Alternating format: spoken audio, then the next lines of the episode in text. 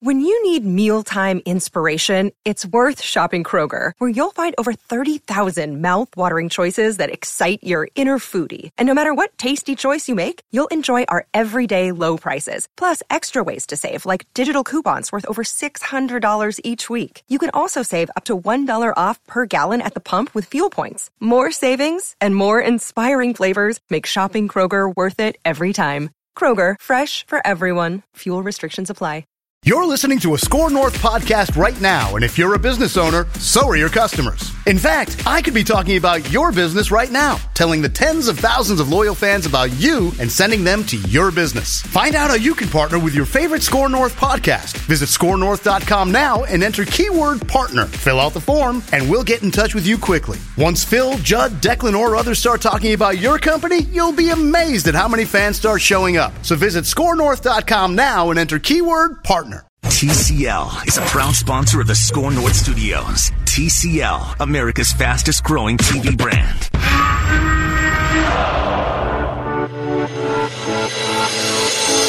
It's Purple Daily. Yeah, I've been fortunate to be around some great coaches, and Kyle's certainly one of them. He's shown that through the years now since we have gone our separate ways, and just have the utmost respect for him as a coach and as a person.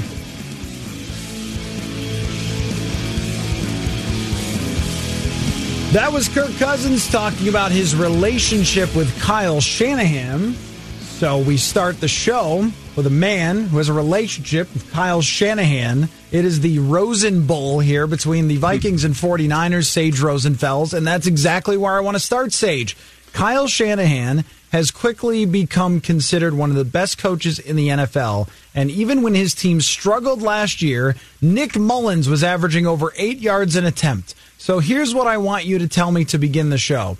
How much of the San Francisco 49ers' success is Kyle Shanahan and his brilliant offense? How much is Jimmy Garoppolo, and will this work in the playoffs?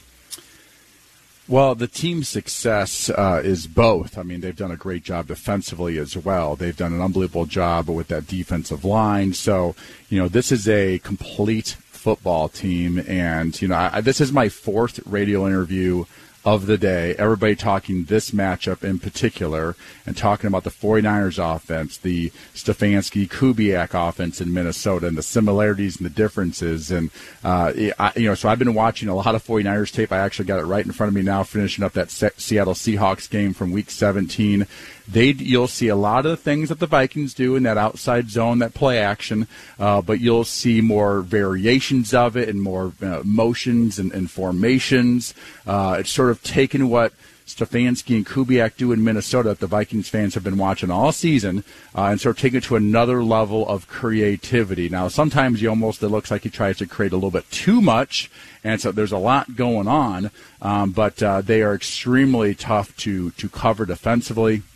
They do so many things. They test all your limits of all your defensive rules and trying to keep the ball in front of you. And they have some guys who can really roll out there as far as their wide receivers, obviously George Kittle at tight end, all their running backs guys. They're like all 4-4-4-3 type guys. I mean, they might have the fastest group of specialty players, position group, pass catchers and running backs in the NFL. So they are there's some similarities to the Vikings and Kirk Cousins, that offense, but the differences are the absolute speed. Of course, the Vikings have Cook and Diggs is really fast, but they've got it at all the positions, and they're going to be a real challenge for the secondary and this defense to cover everybody and to not lose track and to not get confused. This defense has the work cut out for them. So what I really like about watching San Francisco's offense, Sage, is that they have Tom Rathman and Brent Jones out there in Kyle Juszczyk and George Kittle, that what's old is new in this game, because we have two very, very good fullbacks. Juszczyk is like a fullback / tight end. George Kittle is the closest thing to Rob Gronkowski that there has been in the NFL in a while. He's a great blocker. He blocks the run. He blocks the pass. He does not drop any passes. He could go downfield. He could go short and run after catch.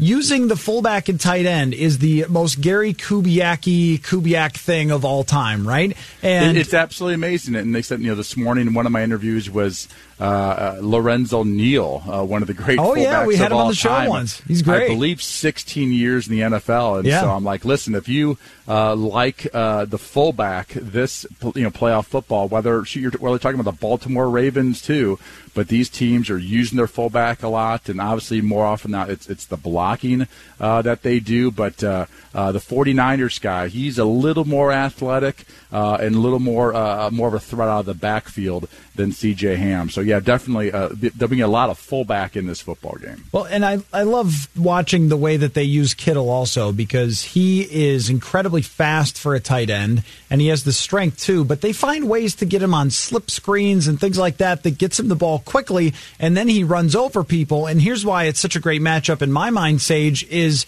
that you have a team that's extremely, extremely good at tackling. The Vikings, I feel like one of their number one assets for why they've been such a great defense for so long is that they just tackle at every single position. Eric Kendricks is fantastic at it at middle linebacker, and of course Harrison Smith is a Ring of Honor type of player, and even the addition of Anthony Harris. Before he was such a great playmaker on throws deep that he intercepts all the time, what they loved him for was his tackling, and now you're going up against a guy who shreds tackles like crazy. Kyle Shanahan, the love for the tight end, I mean, it just seems kind of perfect here. But how does he use George Kittle that makes that relationship so special? Well, the thing that's interesting is, when you go regular personnel, you have that fullback and tight end in the ballgame here, two receivers. Defensively, you have to go with sort of regular personnel defense, too. You can't go nickel like sometimes teams do when they do the two tight ends and two receiver sets. You see that. A team will bring in a nickel guy, maybe be on Irv Smith or somebody, thinking it might be more of a pass than a run. But you can't do that. So you got to go regular personnel, which means that your tight end, George Kittle, is going to be man-to-man on your strong safety, maybe your free safety, maybe a linebacker. He is an extremely tough guy to cover. He has great speed, but also a great ability to get away from people, and that's one of those things that you have to see on film. It's not a combine number he's fast, or it's not a three-cone drill number.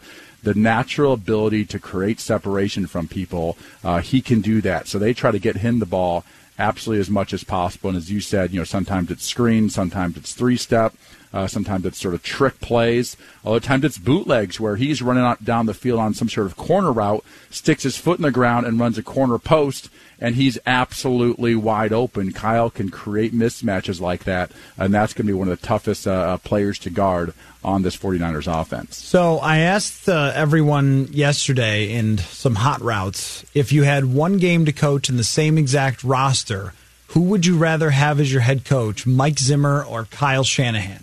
And I know that you hate questions like this, so I definitely wanted to ask you, because it's like, it's like asking a question of, would you have done something different that happened 250 years ago? It doesn't really matter, right? So, I don't know. For me, as a quarterback, of course, you love having offensive guys, as your head coach, as long as you have a really quality defensive coordinator. And Kyle has that with Robert Saleh, who, by the way, it was Robert Saleh and Matt LaFleur as our quality control coaches in Houston, Texas in 2008. Pretty incredible. And also now Gary Kubiak as well coached you in Houston, and Kevin Stefanski is the offensive coordinator here, as everyone knows. But I wanted to ask you this because I was thinking about Stefanski, and his name came up a lot in the head coaching conversations, but all the places except for Cleveland have been filled. And so I want to just take a little detour here and talk about Stefanski for a second. And with him interviewing tomorrow, with the Cleveland Browns, how do you like him as a head coaching candidate? Because he's another guy you played for, because you either know or played for literally everyone in this game. And also, if they offer him the Cleveland job, is that a job you take, or is it too much of a trash fire, and should he stay here and see what happens next year? I hate the Cleveland job. I just do. As a guy who considers himself a friend of Kevin, I look at all those jobs that came open. I like the Carolina job. I like this new owner. I think he'll really relate well with where the NFL is going, or where I think it should go.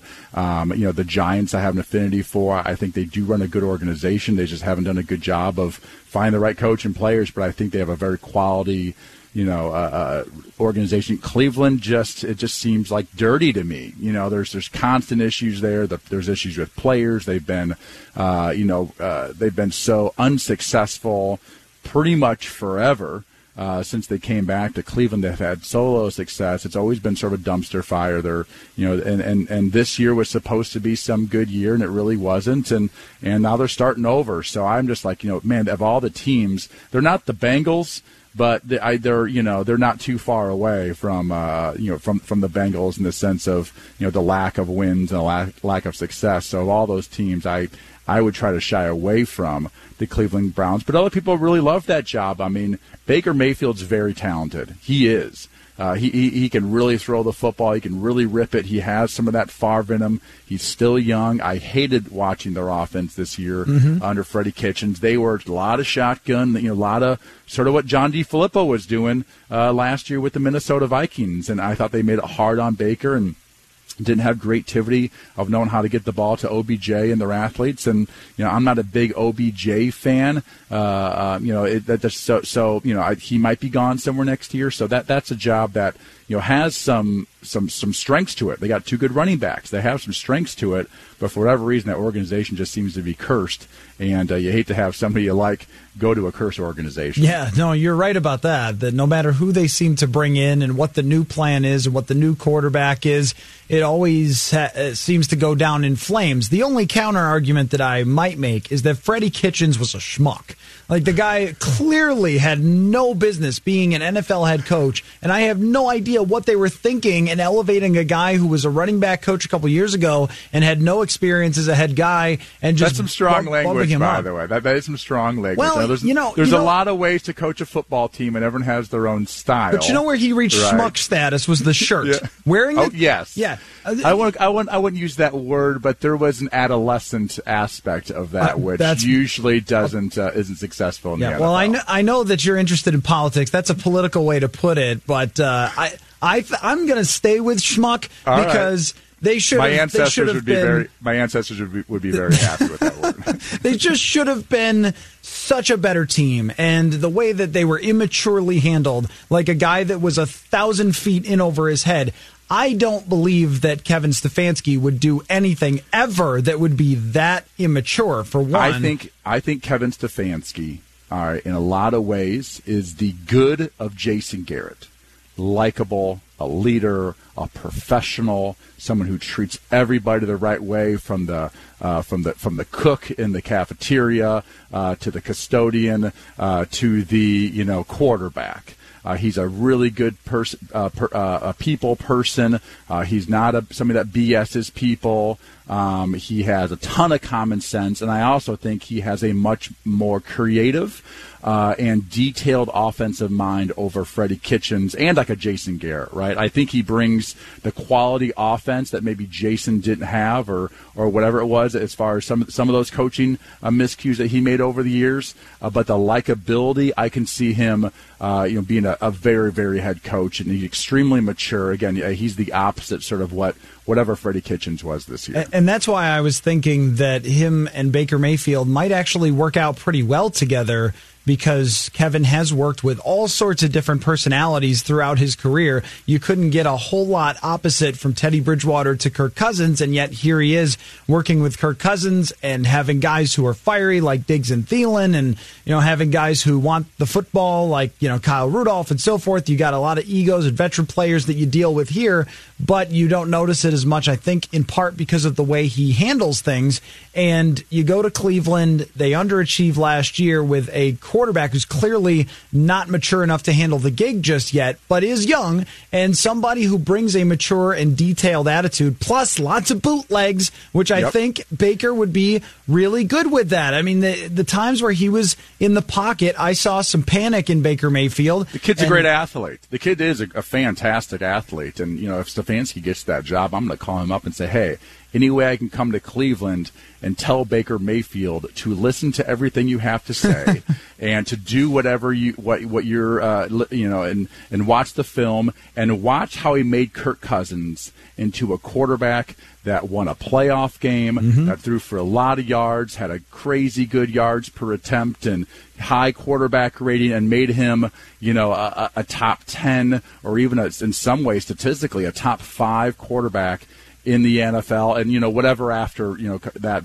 obviously this week. I mean, Baker has a lot more, in my opinion, a lot more physical talent than Kirk Cousins. If he could learn the mental talent that Kirk Cousins has from Kevin Stefanski, I truly believe the sky would be the limit. So just to give you this stat, and then we can circle back to the 49ers and Vikings, Baker Mayfield last year with play action had 102.5 quarterback rating, without play action 68.8. So and I bet you they didn't use it enough. Yeah, I bet you the numbers aren't, I haven't even looked at their stats, but I imagine no one's averaging 18 yards per catch like Stefon Diggs. Like, listen, Stefon Diggs is a great player, but he averaged 10 yards a catch last year on 102 catches. Yeah. It's not the number of catches you have. Those are the nonsense numbers. Oh, he had a great game. He had 6 catches. Who cares? Like, they lost by 2 touchdowns. It's the catches that matter. Yeah. And the third one the other day, when rather than run the football, the team says, we're going to throw it, and they throw a slant to Stefon Diggs. That 8 or 10 yards or whatever that one, that mattered. More than some random 2-minute, catch on the first play that ends up being just a, run out the clock or something like that, right? So I love how Kevin's done a great job with Stefanski, and I imagine he'd do a good job with Odell Beckham or whoever receivers are there. Well, let's stick with Kevin Stefanski and Gary Kubiak here and what they're facing in the San Francisco 49ers defense. And what we did last week, Sage, was some conversation that I was pegging as the path to victory. So the path to victory in my mind, and I wrote about this at scorenorth.com, it's in the center of our website, how the Vikings can run their way through the playoffs is the headline to the article. And I think when you say everything starts with the run game, a lot of people's brains just go, like, I don't want to listen to this. This sounds like, John Madden from 1991 or something like that. But in this case, everything in New Orleans did start with Dalvin Cook. And before they were running the clock out, they were averaging about 5.5, 6 yards a carry with Dalvin Cook, with an incredibly creative offensive run attack, lots of different formations, lots of different personnel. And now they face a defensive line that's a little bit banged up, but also has a ton of talent on this D-line. And I think if you could slow down the rush even a little bit by running with Dalvin Cook, you've got a good chance to move up and down the field against a 49ers defense that has looked a lot weaker lately than it did early in the season. To me, stopping the run for both football teams, that will end up creating the difference in the game. And I say that is, if one of the teams does that better than the other, it'll create third and long situations, and then from that, something bad might happen to to Garoppolo or to Cousins. They hold on the ball too long, they get sacked, they fumble, they throw it to the other team.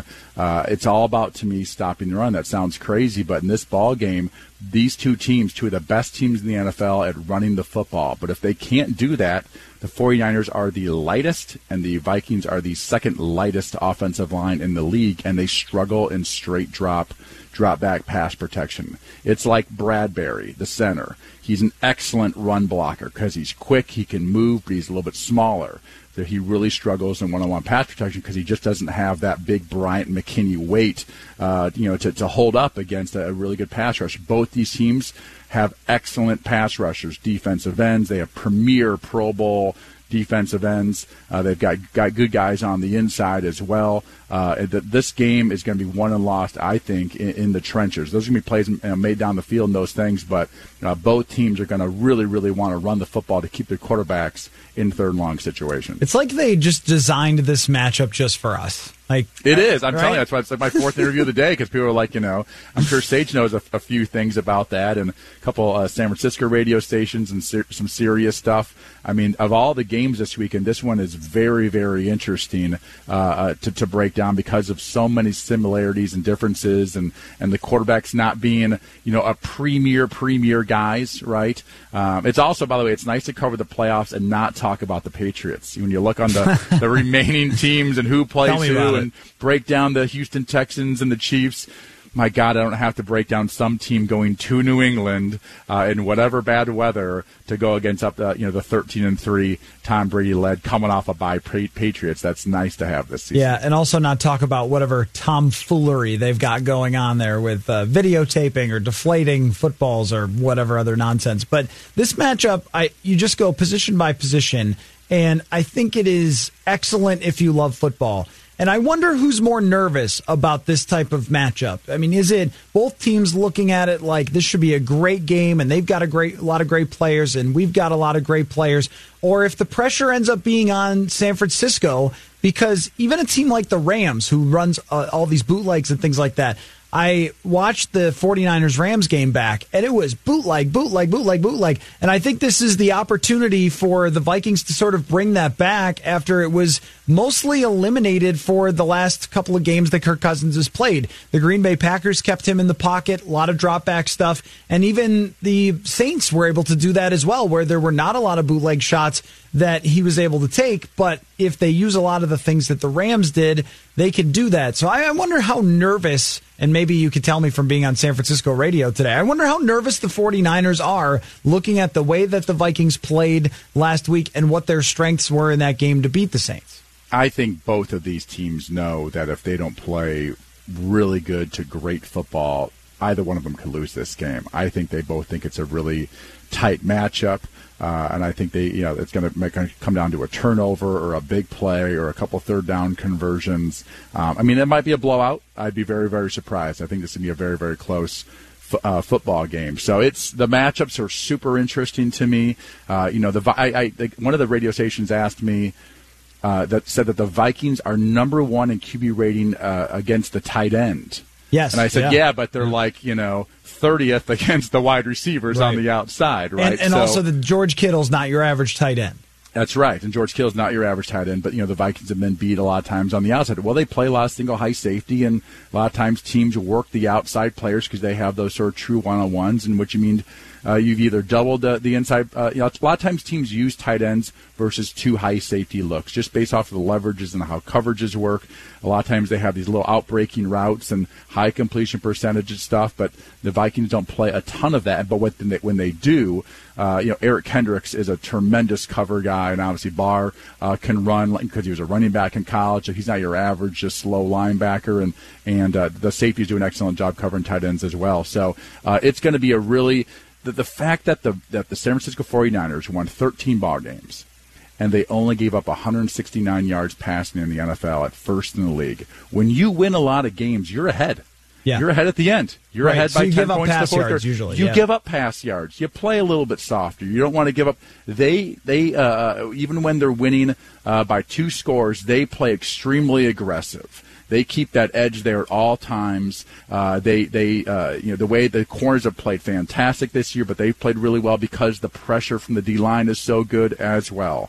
They mostly play single safety defenses, not a lot of cover two looks, which means it's hard to run against, but it also means those corners have to hold up, and Richard Sherman and the crew have done an excellent job this year for their defense. So after the break, I want to talk about Garoppolo and Cousins and their similarities and differences. And also, Jeremy Fowler did a cool piece where he interviewed a bunch of executives and made predictions toward the future. And I want to get your thoughts on those things for 2020 because some very interesting stuff in there.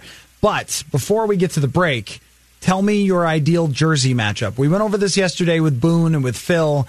These two teams have incredible jersey potential to be going up against each other. I saw that on Twitter. I love the idea of San Francisco going with the old school red, but then the gold pants as opposed to the white pants, and then the Vikings going just all white and maybe bringing back the old dark purple helmet. They're not going to do it, but I'd love to see it. What is the best jersey matchup between these two teams? So for me, and I was born 1978, so I believe the 49ers won it in definitely in 89, and that was one of my earlier memories of Super Bowls. It was the Cincinnati Bengals, back of the end zone, John Taylor. That uniform outfit for the 49ers, to me, is the best one. When they changed to the Steve Young uniforms with the shadow and there was some black in there with the white pants, that was a tragedy in the NFL. So for me, the greatest 49ers jerseys are those old school Joe Montana. It's very, very simple, just basically white. There might have been some gold, obviously, in the uniform, but I thought those were the best ones. They were simple, and they were great too. The Vikings, I like the raw whites. I always like the ghosts. The ghosts go on the road. Mm-hmm. We need some football games. I like when when Iowa State, when we would wear all whites, and when they do now, I always think that looks good. So I don't know what the color matchup is, but I think all the new Vikings all whites, I think, look pretty dang clean going against those old school 49ers. That's what I would like to see on my TV on Saturday. Correct, the game's on Saturday this week. Yes, so when the 49ers won the Super Bowl against the Bengals, it was the red top and the gold pants. But I just searched John Taylor to look at some different combinations, and the white jersey for the 49ers with the gold pants, like, awesome, actually. And if they wore that, I would not be mad. I think the 49ers have the number one jersey in the NFL. It's a good one. I think it's the best. I think that might have to do something with sort of our age or something, when we were coming up. Could be. They were one of those teams that was great. Interesting, when I was young. Because Jonathan liked the shadows. Oh, really? And it was probably because they're great looking. Sort of thing I think you like things that you grew up with. I think so, too, yeah. So I was going to say, I was growing up and Clemson was not in the picture of I didn't care about them. I didn't know I didn't even realize that they were really a decent football school. I didn't know if they were a state school or a public school or where they were, what state they were, and I knew nothing about them. Now the kids that are growing up now, like my son who's 18, Clemson obviously has been on their radar for most of their lives. Right. And they're a whole different brand. And for me, the 49ers were, one of those brands, the 49ers, the Bears, the Steelers, the Cowboys, obviously Washington. Washington's brand has fallen apart from one of the great franchises in the league to now is it's basically, it might be the worst or one of the worst as far as the way people view them, way their own fans view them. So the 49ers are a classic football team, and probably for you and I, some of it has to do with our age and our generation. Yeah, I definitely think that's right, although you can make objective arguments about certain jersey changes that were not okay, like the Tampa Bay Buccaneers. Nobody would agree that is presently a good jersey. I'm just going to throw that out there.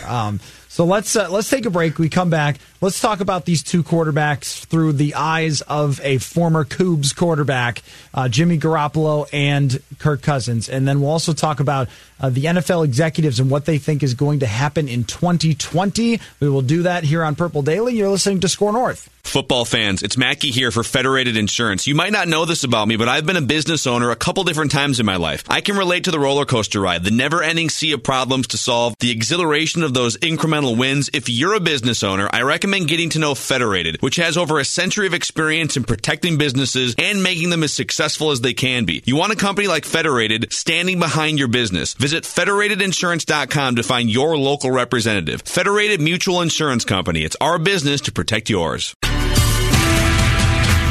Jonathan here with the Score North download. Listen and win with the free Score North mobile app. This month, one lucky winner will win a $200 gift card to Topgolf with prizes also available for Amazon.com and more. Register your app, listen to your favorite Score North content, and you could be a winner. Kyle Rudolph talking to the media today after a big win on Sunday and heading into another massive playoff game on Saturday against the 49ers, talking about the short week and the challenge of coming down from that emotional high and the challenge of the short week. Well, I think being on a short week forces you to mentally put it aside. I think the challenge has become getting fresh on a short week. We've played, I think, 79 snaps on offense and battled down there to get a win. And now, short week and we got to get ready to go out to San Francisco. Score North is all in for Vikings 49ers. Join Mackie and Judd for a special pregame show beginning Saturday at 1 p.m. leading up to kickoff, plus Vikings Vent Line taking your calls immediately after the game, and a 3-hour special aftermath show on Sunday morning at 9 a.m. Watch the game anywhere. Talk about it here on Score North, scorenorth.com, and the free Score North mobile app. That's been your Score North download. Now back to Purple Daily. Thank you, Jonathan. Matthew Collar, Sage Rosenfels, back here on Purple Daily. Sage, how hard is it to travel? Just in the NFL in general. Well, in the NBA, it's really hard to travel. It's impossible in the NBA. All right, shut him off. Just put his mic down. Just pop it down.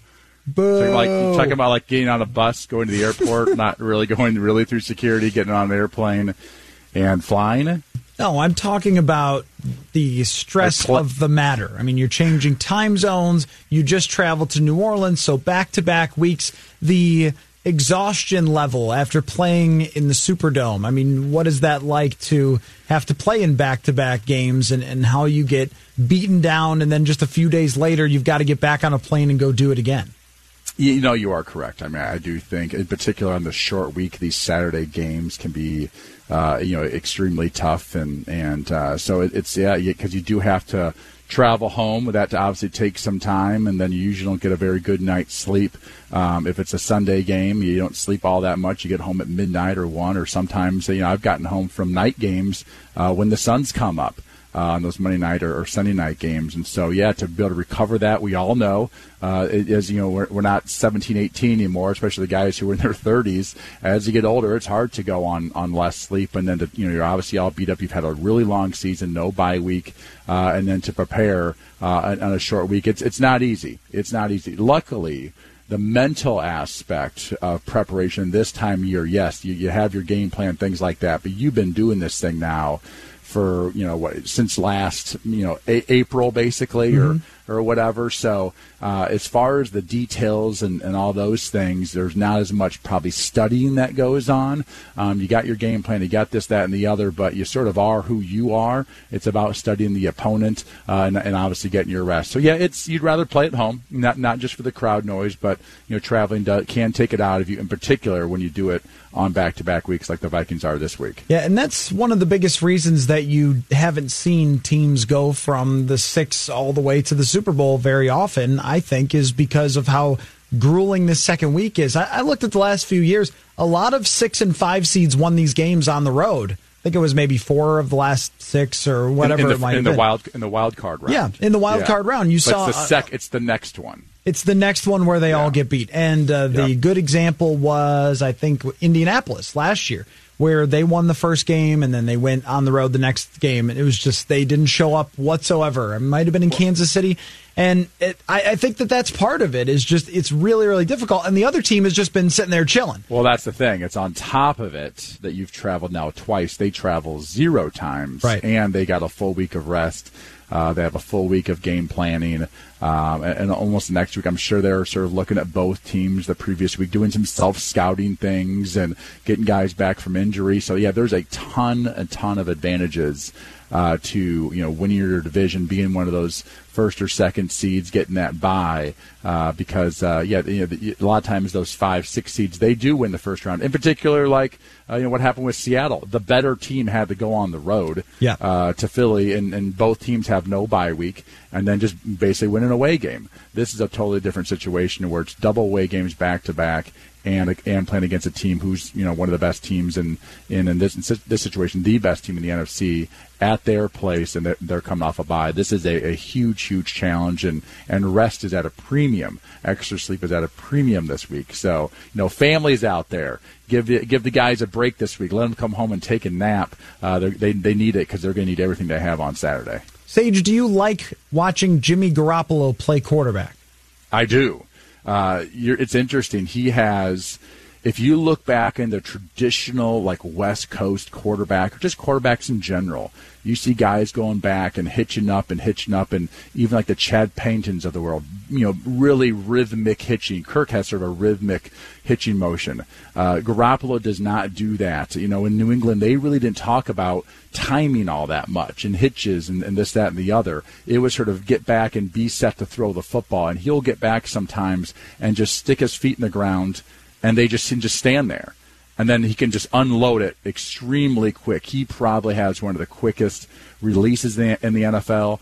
If you look at his throwing motion, I like to when I talk to trained quarterbacks and stuff, being able to throw from a phone booth. In the sense of, like, you can't move forward. You can't hitch into it. You have to be right there. The offensive line's getting some push up the middle. It's crashing down on you.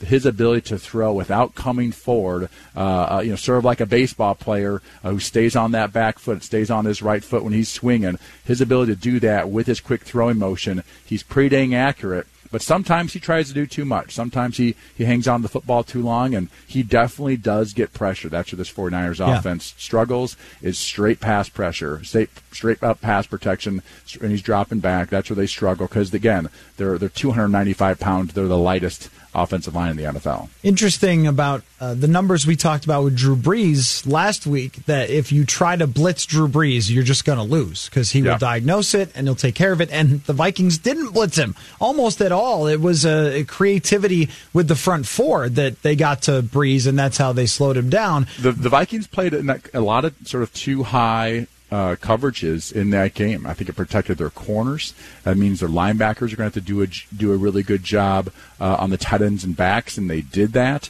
But it keeps the team in front of them. There are completions to be had there when you play that coverage. But when guys like Anthony Barr do a really, really good job one-on-one, the running backs are those times where he was matched up with Michael Thomas in the slot, and he'd give up the catch, but it'd be a 5 or 6 yard completion. That's much better than all those individual routes on the outside going against these Vikings cornerbacks who have struggled. So the Vikings did a really nice job protecting their corners last week, and they may have to do the same thing this week because these 49ers guys can really roll out there. This might be the fastest group of specialists in the NFL amongst all their players. So how about this? Garoppolo has 7 interceptions when blitzed on 185 attempts, which is a horrendous ratio in 2019 that you usually don't see guys throwing 7 picks in every 185 attempts in any scenario.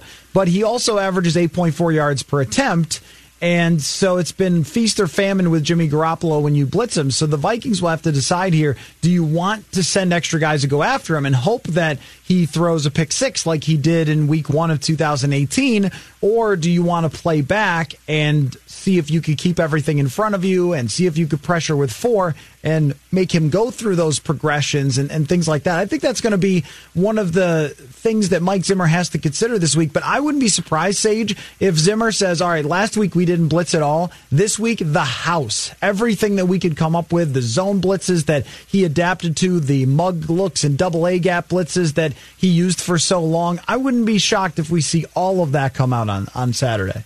Yeah, it's going to be interesting to see what his thoughts are. He's not going to obviously tell the media in his press conferences, this week I'm going to be aggressive or this week I'm not. I mean, we'll have to see. But they did a really nice job last week with Drew Brees playing more coverage defense, not man-to-man and bringing the house and bringing a lot of blitzes. But he might do that with this, again, with this offensive line. They can show the pass protect. If you look at those teams, remember those Giants teams and those Steelers teams that did win the Super Bowl as 6 seeds? They did it with great D-line play. Mm-hmm. Those two Giants victories over the New England Patriots in 07 and 11, dominant defensive lines. The first one was Strahan and Justin Tuck, and then Strahan retired, and it was Justin Tuck and those other guys, OCU Manura, I'm trying to think of the other guys, Matthias Kiwanuka from Boston College. They had some guys, Dave Tolleson, who lives in Omaha, by the way. They had some guys who could really rush the passer, and I got to think that the Vikings this week, I like them playing more coverage and rushing the passer with their front four and trying to get pressure that way because the way these wide receivers can run for the 49ers, I would get very concerned with guys like Xavier Rhodes, who's been beat up for the last couple of years and got more beat up last week. Him having to chase and man coverage those receivers, that would be advantage 49ers, and I got to think that Zimmer's going to try to protect his guys a little bit. So I have some bad news that has just come across the Twitter. It's the Vikings injury report. So Stefon Diggs has not practiced either Tuesday or Wednesday. And remember, this is Thursday. It will be the usual Friday because the game is on Saturday. So we'll figure out who's playing and who's not tomorrow. But Diggs hasn't practiced either day with an illness. And Adam Thielen showed up on the injury report today and was not on it yesterday, which insinuates that he was injured in practice yesterday or today. And he is listed as limited with an ankle injury. This is bad, Sage. This is not good to see. Well, we thought it was terrible last week when a couple corners went down against one of the best passing offenses. This is a little different. It is different, and the Vikings need every one of these guys, and they're a different offense when Thielen's healthy. Obviously, Diggs has been their best receiver threat this season. We've seen the offense, what happens when Dalvin Cook was out. But when all those pieces are there, I'd really say, the 6 or 7 pieces, those 2 running backs, when the 2 tight ends are healthy, when the 2 receivers are healthy, in particular, sort of those 6 guys. I mean, this offense has some serious weapons and serious pieces for Kirk Cousins.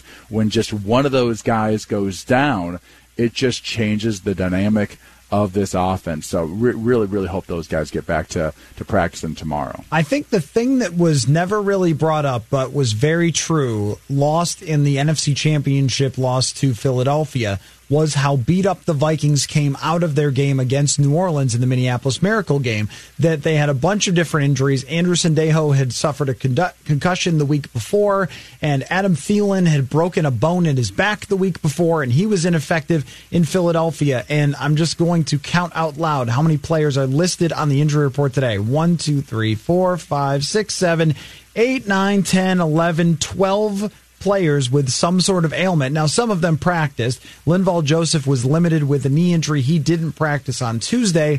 Mackenzie Alexander is out for the year. Jaron Kearse, it appears, won't play. So if the Vikings get any other injuries at the nickel corner position, they won't have one, essentially.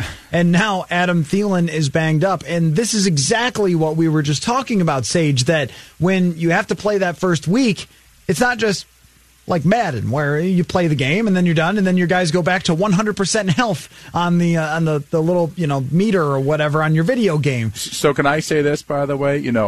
When I made the playoffs in that Favre year, and then as I watched the Giants a couple years after that and their run to the Super Bowl, and as you watch these playoff games, what I really, really realized when I made the playoffs in my career was that those games, and with the addition of the 16-game season and the preseason games and training camp, those playoff games are body bag games. I mean, they're a bloodbath. Yeah. You see guys playing because if you're making a couple $1 million a year, they're making like $20,000, $30,000 in this game. Not that that's not any money, but they're not playing for the money.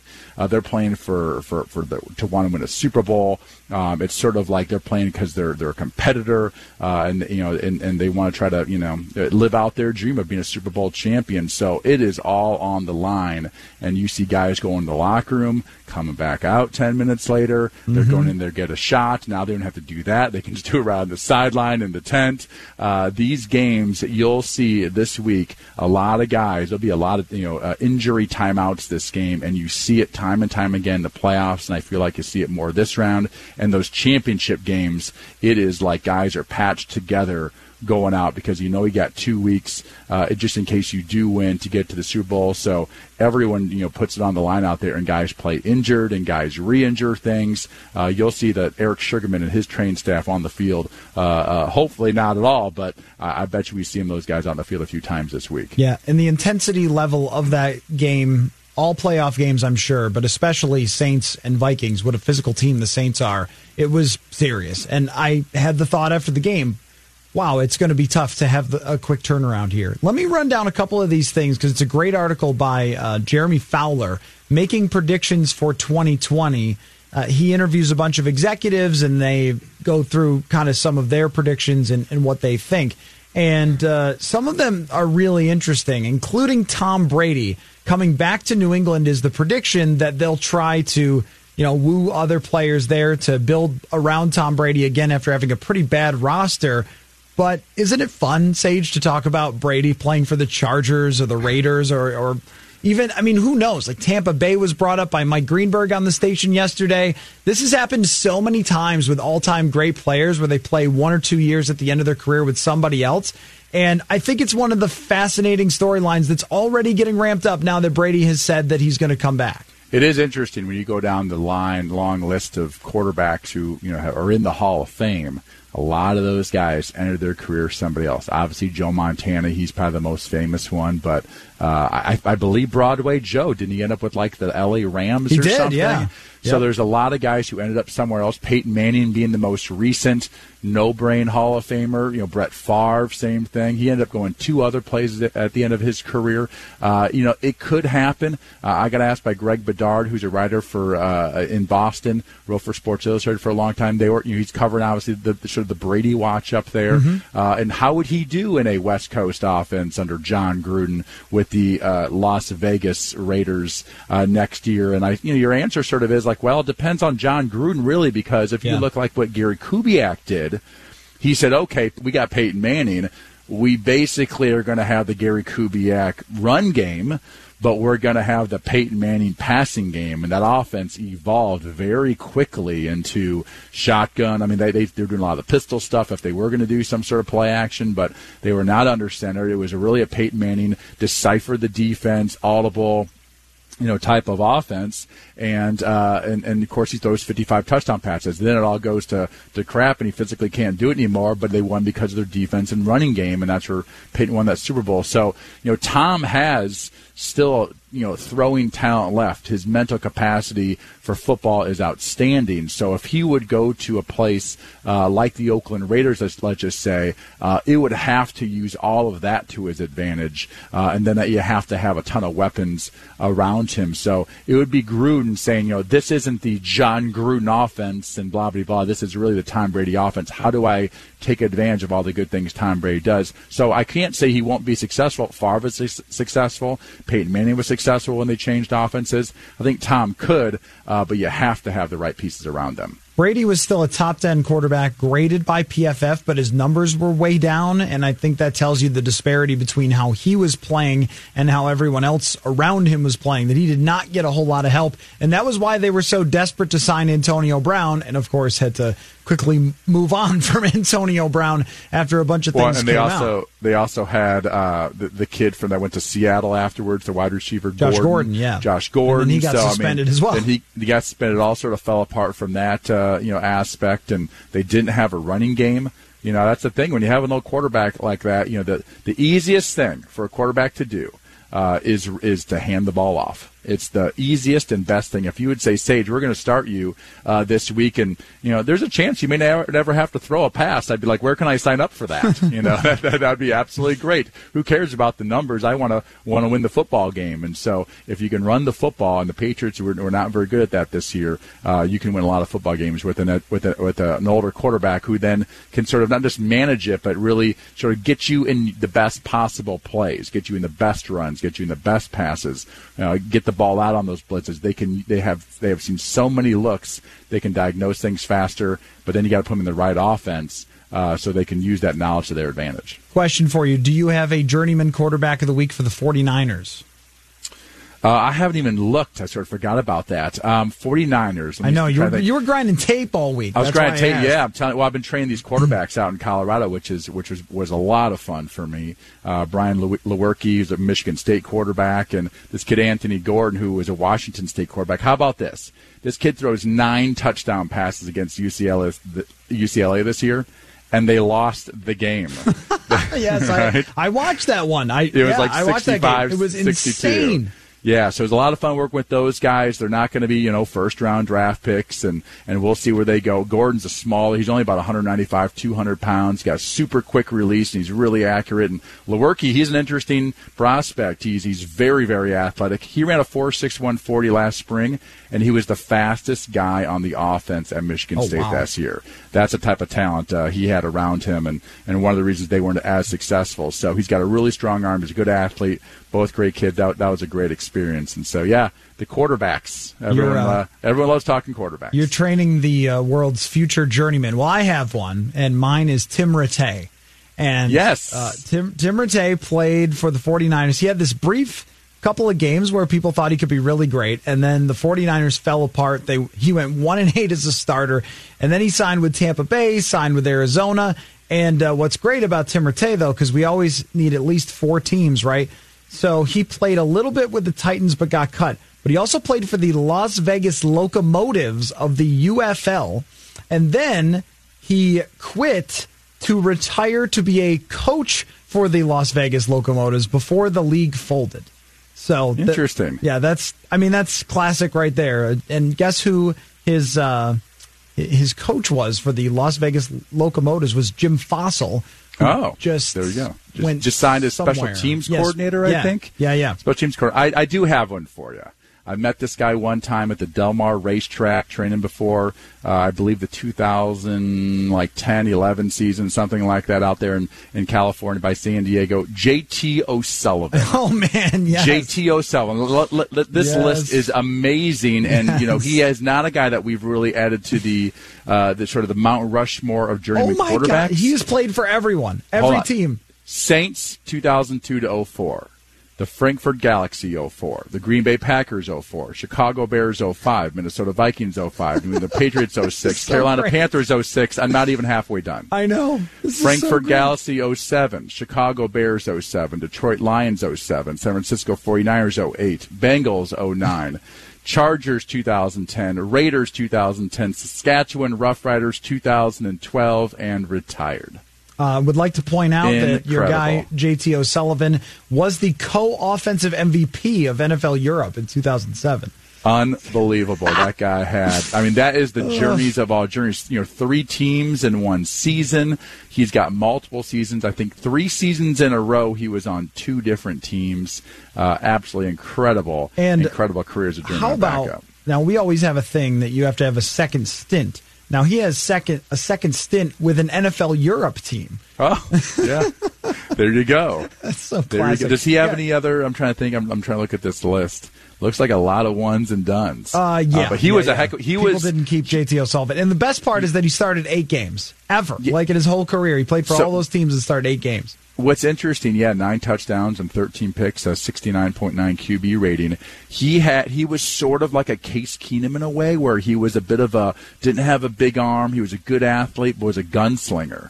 When I watched him play in preseason games, man, he was running around out there with no fear, a bit of a gunslinger, and he had a nice arm. He was a really good athlete, and unbelievable for him from UC Davis as a 6th-round draft pick to have that long NFL career. Congrats and a great journeyman quarterback. And JT O'Sullivan runs a YouTube channel called The QB School. So how about that?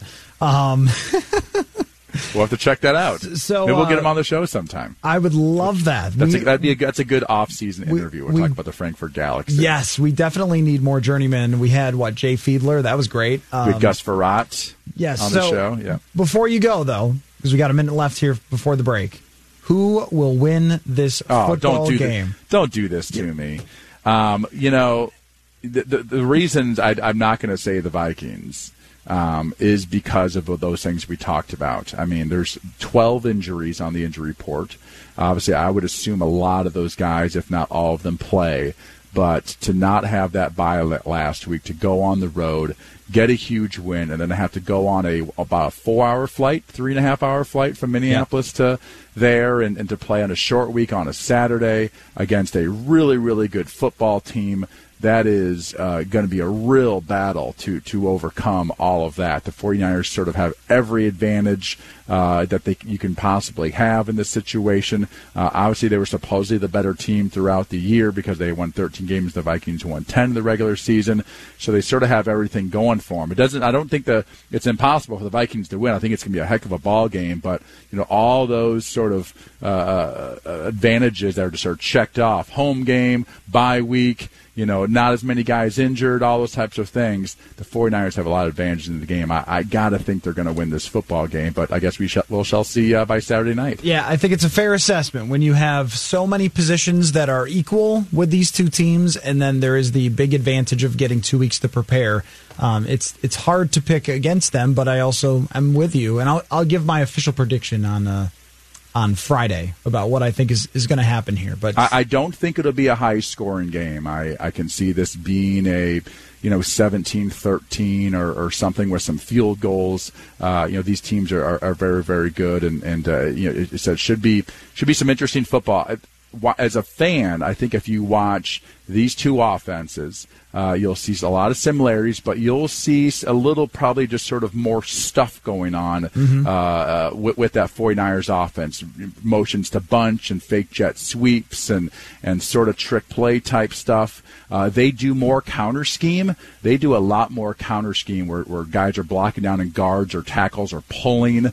They call those gap schemes. You'll see definitely more of that with the 49ers than you will see with the Minnesota Vikings. Well, I can't wait to break it down with you next Monday, Sage, so we will get together again then. So thank you for your time, sir. Hopefully we break it down, and we're looking forward to the NFC Championship game. We're talking game about at Green Packers. Bay or at Seattle, I guess. And I think both of those places the Vikings could win. So if they get through this week, I think they have a real shot at the Super Bowl. Yep. I agree. I mean, it could get real interesting after this. All right, Sage, we'll talk to you on Monday, and we'll take a quick break. We'll come right back and talk with Bobby Peters, who is in the process of writing an article about a whole book about the San Francisco 49ers offense this year. He's written books in the past that I have and that are awesome, and I've learned so much from. So Bobby is going to come on and talk about what is unique about this 49ers offense and how the Vikings can stop it when we return. Bobby Peters will be our guest on Purple Daily. TCL is a proud sponsor of the Score North Studios. TCL, America's fastest growing TV brand.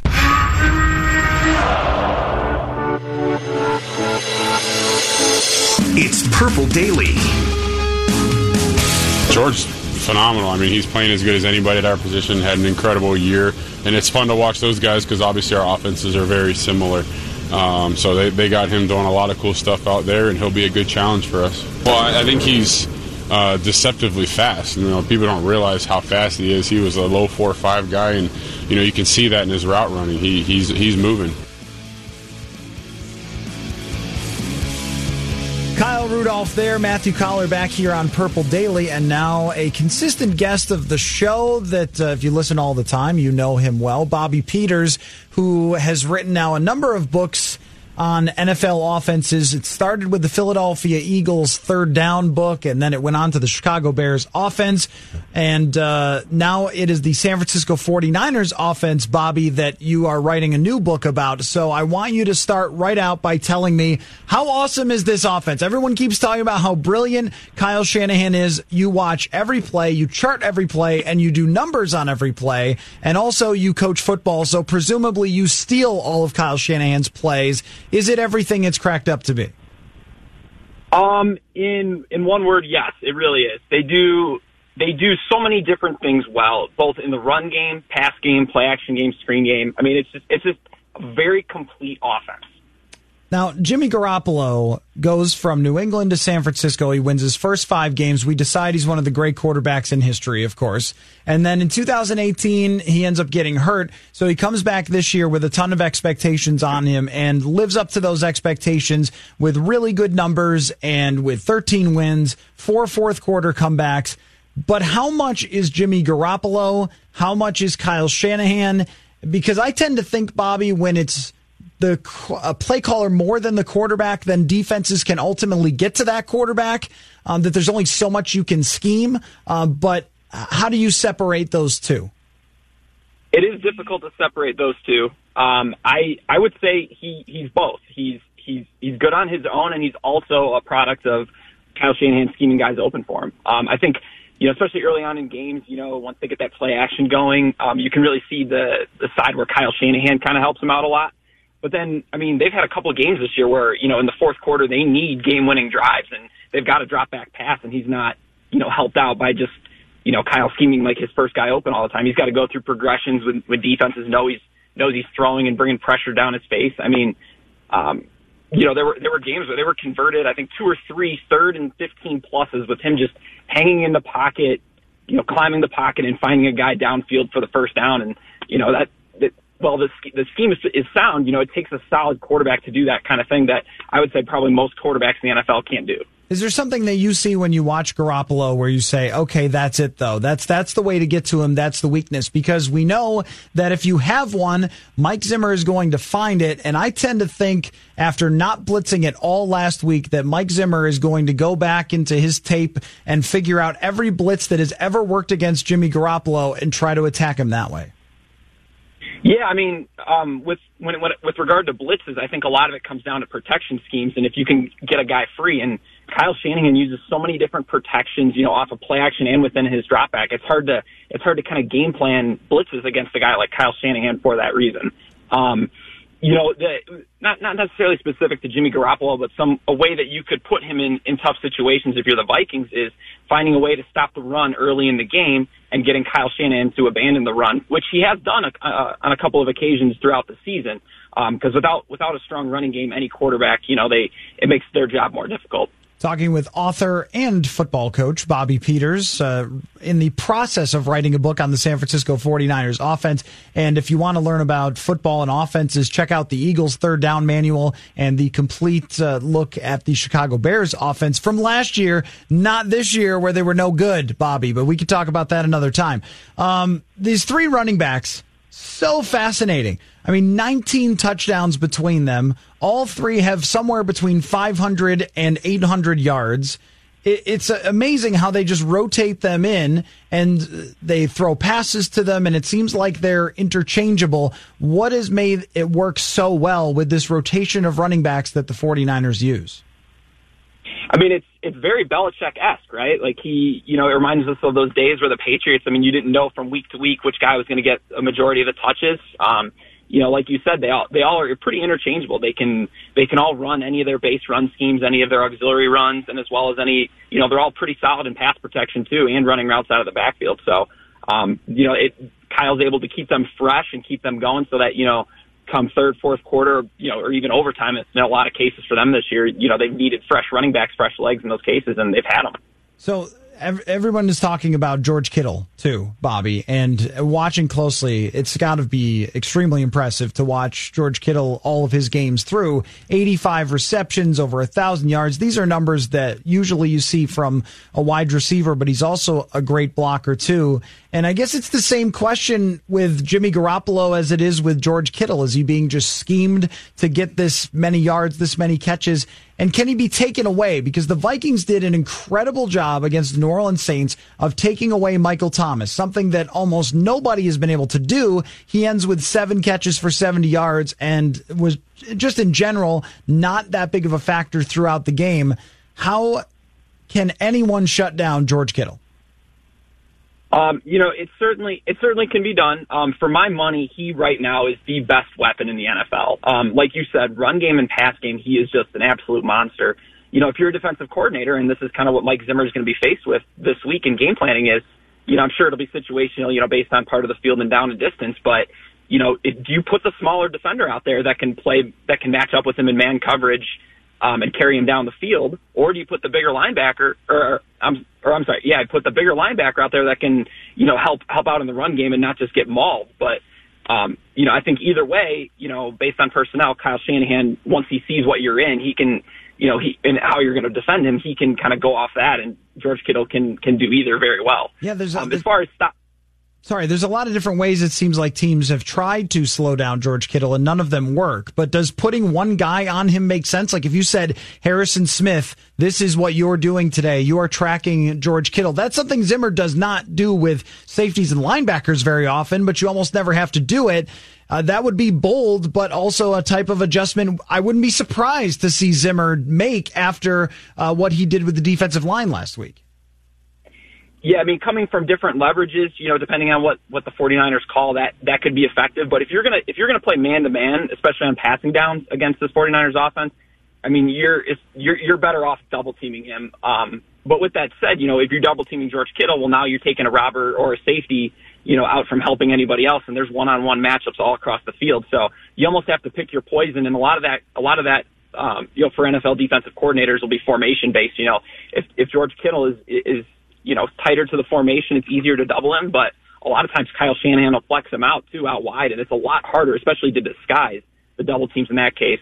Another way too, you can kind of bracket him. You can create quasi brackets with zone coverage too. You can kind of tell guys, hey, you know, play heavier towards Kittle in your zone when he's in your zone. Talking with Bobby Peters, an author. I'm just going to call you an offensive analyst. Do you like that?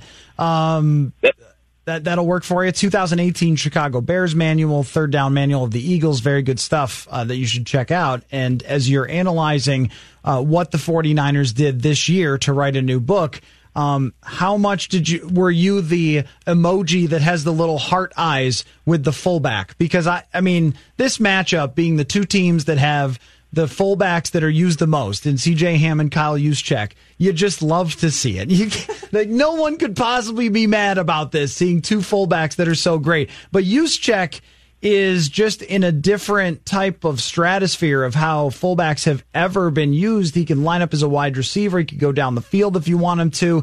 And there were a few times when the Vikings played the 49ers, Bobby, where it was problematic for them with Kyle Juszczyk, that he was able to create some big plays. So how are they going to use Kyle Juszczyk, am I right, when they go up against the Vikings? No? I didn't even get an eye roll from Jonathan on that one. How are they going to use the fullback?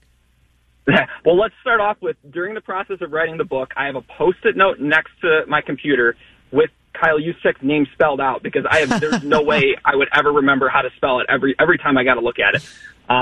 But okay, so he is very similar to George Kittle in the sense that he's the ultimate chess piece, right? You know, are you going to treat him as an inline run blocker, or are you going to treat him as a guy who can win matchups against linebackers? And you know, that's part of the reason that the 49ers have so much success, is they have not one but two guys that can do that. And then he's not as used as much as George Kittle is in the pass game, but in the run game, I mean, they use him on every different type of block. They run so many different run schemes within their offense that his ability to kind of create an extra gap for the offense in that sense is just, it's hard to stop if you're a defense, because you don't know what's coming. Yeah, being able to throw to the guy and also have him be effective in run blocking is just an extra weapon that both of these teams like to use. And every once in a while, you'll see C.J. Ham get a screen pass for 32 yards in the same way that Kyle Juszczyk will. So who do you like in this one, Bobby? I mean, do you give the Vikings defense, after what they did against New Orleans, a good shot to slow down this Kyle Shanahan offense? You think it's going to be really tough? How are you seeing this playing out? I mean, I probably lean more towards the 49ers, but with that said, you know, if Mike Zimmer comes up with a strong game plan to stop the run and force the 49ers to pass early on, I could see it being a close game.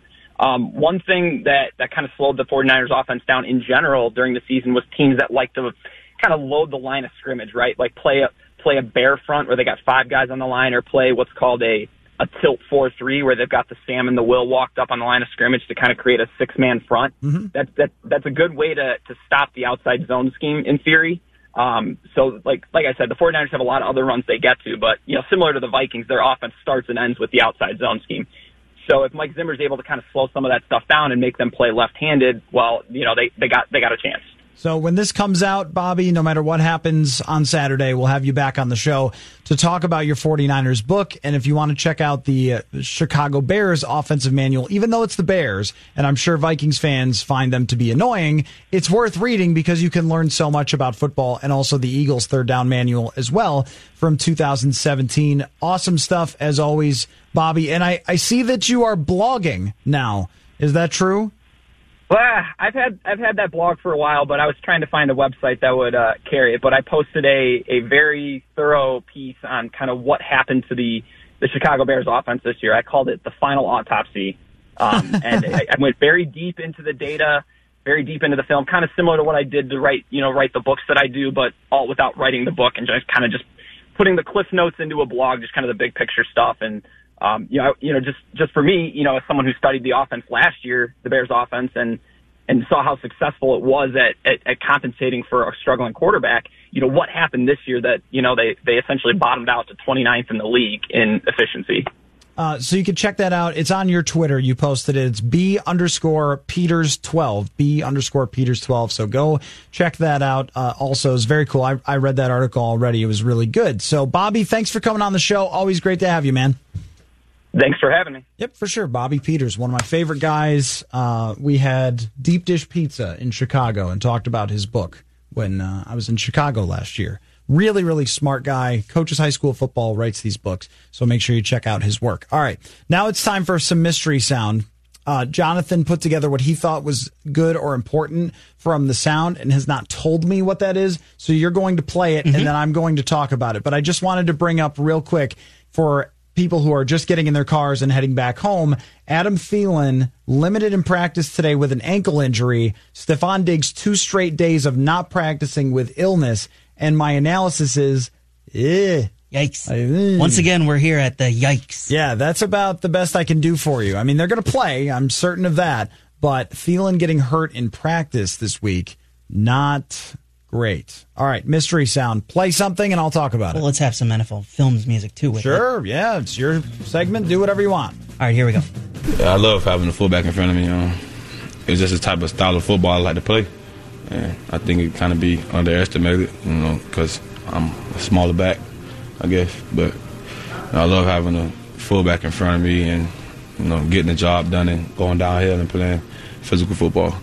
The brand of the show, Dalvin Cook there talking about working with C.J. Ham and the importance of a fullback. I wrote today at our website, scorenorth.com, about how the Vikings can run through the playoffs. And C.J. Ham is a huge part of it. Mm-hmm. Really creative and interesting, the running game that the Vikings come up with. It is fun to watch on tape because they never use the same play twice. And sometimes they'll do a different blocking scheme that looks exactly the same. Or they'll do a look that you say, oh, they ran out of this before. And then someone goes in motion at the very last second. And they have what they call a jet motion. So they'll fake a handoff to Stephon Diggs, which is probably why they do the reverses. I don't like them, and I wish they had somebody who was good at running with the football. If Cordarrelle Patterson was here, you could use Cordarrelle Patterson to give him those jet sweeps. But the fake jet sweep forces the other team to pay attention to it, which often opens up some holes. And C.J. Ham at times is part of this, not necessarily the jet sweeps, but the creativity in the run game. It will be massive going up against the 49ers. Speaking of C.J. Ham. When Dalvin's healthy, he's a special player. And, for him to get the rest that he had and be able to come back 100% like that and play that well, it's good to see. Definitely good for us. So I didn't want to talk about future stuff this week, really at all. Mm-hmm. Aside from, hey, this is big for Kirk Cousins, Zimmer, I think, already accomplished what he needed to accomplish in this year to win a playoff game and to have that moment. But the Dalvin Cook contract extension, if you were for it, then you've got a really great case after the other day against New Orleans. It's not too often where we can talk about a team that has to have their running back playing like that to win, but the Vikings are that team who needs Dalvin Cook to be shredding tackles. And when I went back and watched the game on tape, it's remarkable the number of times where he could get 3 and instead he gets 7, or he could get -1 and instead he gets 4. It was 65 out of his 94 rushing yards came after contact the other day. That's a big deal. His ability to break tackles and then juke and then the vision and all those things, they're all at an exceptional level. And the thing that's, paying running backs, things talked about all the time is, well, you could replace him with another guy. And that is true, but I don't think it's always that easy when it comes to the upper echelon. And a lot of the upper echelon guys have had a decent second contract. Not all of them, but some of them, including Adrian Peterson, would be a good example of a guy who was upper echelon and overall in his second contract was pretty good. So I just want to make those points about Dalvin Cook. And if he goes for another 100 yards and his breaking tackles all over the place and check downs are going for 30 yards, I mean, he's going to have a contract waiting in his locker when they get back. If he does that, then it's for sure Vikings win, right? Yes. Yeah. If he dominates, they win. Next one. You get right back to work. We were in yesterday watching tape, talking about the plan, and then today again, and just get into your routine. Just got done with a workout, and so you just get right back into it like we do weeks 1 through 17. I can't stop thinking about what James Harrison said on Colin Cowherd. Well, it's ridiculous. In a good way and a bad way. In part, I agree, and in part, I don't. I don't agree that Kirk Cousins got lucky. I don't agree that his celebration indicated that he's never been there before. I mean, I don't care how many years you've been in the league. You're going to celebrate a win in the playoffs on the road at the Superdome. I mean, especially if it's the final play of the game. It's a preposterous criticism. But the first part of it with Kirk Cousins, hey, you did it once. And it took you since 2015 to do it once. And it was kind of Dalvin who set up that game. Not that Kirk played poorly. He played really well overall. But it was your running back who kind of dominated. And there's some reason to be skeptical as if, was that just a one-time thing? Or is this going to be something he does all the time? If you're going to be an upper echelon, truly top 5 to 7 to 8 quarterback that can win a Super Bowl every year, then you have to do it multiple times. It can't just be once. It can't just be one game where, yeah, you get to live at the top for a week and then disappear the next week. And this week, because of how banged up everybody is, Cousins will have to be better, in my mind. And I'm going to run this theory by Eric Eager of Pro Football Focus in about 9 minutes. But that's my theory, is that Cousins will have to play even better than he did last week, because your offensive line has got to be banged up after that brutal playoff game on the road. Their defensive line is going to be 100% fresh. And as good as Cook is, you can't expect him to do that 2 weeks in a row against two very good defenses. Exactly. So what's your next one? I think the one thing with Anthony you always say is his consistency. I mean, he came in every day to get better. There were opportunities that he had during the course early in his career where he had to step in and start. I mean, I think there was one year, I think it was 8 games, one year 6 games. And every time his number was called, he's able to step to occasion and did a nice job. He was talking about Anthony Harris in a question that I asked George Edwards, and this is another guy that I want to talk with Eric Eager about. Anthony Harris has just become one of the best stories on this team and has always been part of my argument for why we shouldn't be discussing moving on from Mike Zimmer. Because the biggest criticism I would ever have of a head coach who I thought was failing would be that they couldn't develop players. So part of it is always going to be the quarterback.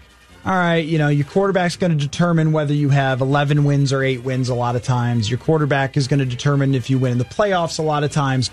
But if you can consistently take guys who were not drafted, late-round draft picks, and spot them and then develop them into key starters on defense or as weapons or on the offensive line, then I think you're doing a good job of coaching. And too often we look at coaching and go, I disagree with that play call, or they lost that one game, so I'm mad at the coach, or he called a timeout when I didn't think he should call a timeout. And I'm guilty of all those criticisms for certain coaches, including Mike Zimmer at times. But there's also this whole other thing that is real and actual coaching. And I always used to get a little annoyed with the Jeff Fisher criticism. Oh, he's 7-9 all the time. He's 7-9 all the time. Yeah, okay. I mean, most of that was the quarterback. A lot of the time. He had Keenum out there. He had a rookie Jared Goff out there, So a lot of 7-9s with a lot of tricky quarterback situations. But when he was with the Titans, they would just have players and players and players and players who became really good around their, aside from Steve McNair, who should be a Hall of Famer in my mind. But after that, I mean, your Billy Volex and Kerry Collins and stuff. And yet they would still have good rosters year after year. I look at that as the key part of coaching. And then how your quarterback plays really determines the rest. You got one more? One more. I think each week we talk about every one of our players and how we can involve them. And I know earlier in the season, and we talked about this, it's a pendulum. Sometimes it swings one way or the other, and the opportunities didn't come early. But every week we go in with a player of his caliber that we're looking for ways that he can impact the game. And obviously proud of how he played in that ball game, and certainly the last play. But there were a bunch of plays prior to that where he's doing a great job, and he's a big part of any success that we're having. He's typically somewhere in that success, whether it be run or pass. I'm going to say he's talking about Kyle Rudolph. You would be correct. However, who else could he be talking about? I mean, he could be talking about, the ball boy. He's always part of something. He's always out there, and he's doing a great job, and he's definitely out there, and he's trying, and he exists. Kevin Stefanski, I would say that the only knock on him would be just if he goes to Cleveland that they'll have is he will not answer a lot of your questions. No. Now, one-on-one, to help out with profiles on players and stuff like that, I've had some really great conversations with Kevin, and he comes across as smart as everybody says he is. But at the podium, in front of the TV cameras, that's kind of what you're going to get, Cleveland, if he ends up there. But Kyle Rudolph, man, this show right here, throw it to Kyle. Do you think Stefanski ends up in Cleveland, or do you think they go somewhere else? Do you think he listened and was like, yeah, they should throw it to Kyle? And then he decided at the end of the game, they should throw it to Kyle. Matt's right. Purple Daily's right. Throw it to Kyle. Yeah. Been right before. Yeah. Always. Oh, I mean, what's the... We like to do, hey, what were we wrong about? And there is certainly a list of that. But, like, the rightest ever. Lamar Jackson and Patrick Mahomes and Deshaun Watson are the rightest ever. Are tied for my number one, boom, boom, boom, the rightest ever. I think you get to put those on a plaque and just have it in your office. Exactly. You would have drafted these guys, and now they're the best quarterbacks in the league. Congratulations. And then I think throw it to Kyle is like right up there. Throw it to Kyle. It's just perfectly timed, too. Yeah, it worked. I know. And me and Bradford just talking. Throw just it to Kyle. Ball. Yep. All right. I mean, it's not rocket science. The guy's massive. He catches everything. Just throw it to him. All right, Eric Eager is going to come up next, so we'll throw it to Eric for some questions. All right, I don't know why any of you listen. We'll be right back here. You listen to Purple Daily on Score North. Jonathan here with the Score North download. A note for tomorrow's Mackey and Judd. Former Gopher, Super Bowl winning head coach, and current Football Night in America analyst Tony Dungy joins Mackey and Judd with Rami tomorrow at 5 to preview Vikings and Niners this Saturday afternoon from Santa Clara.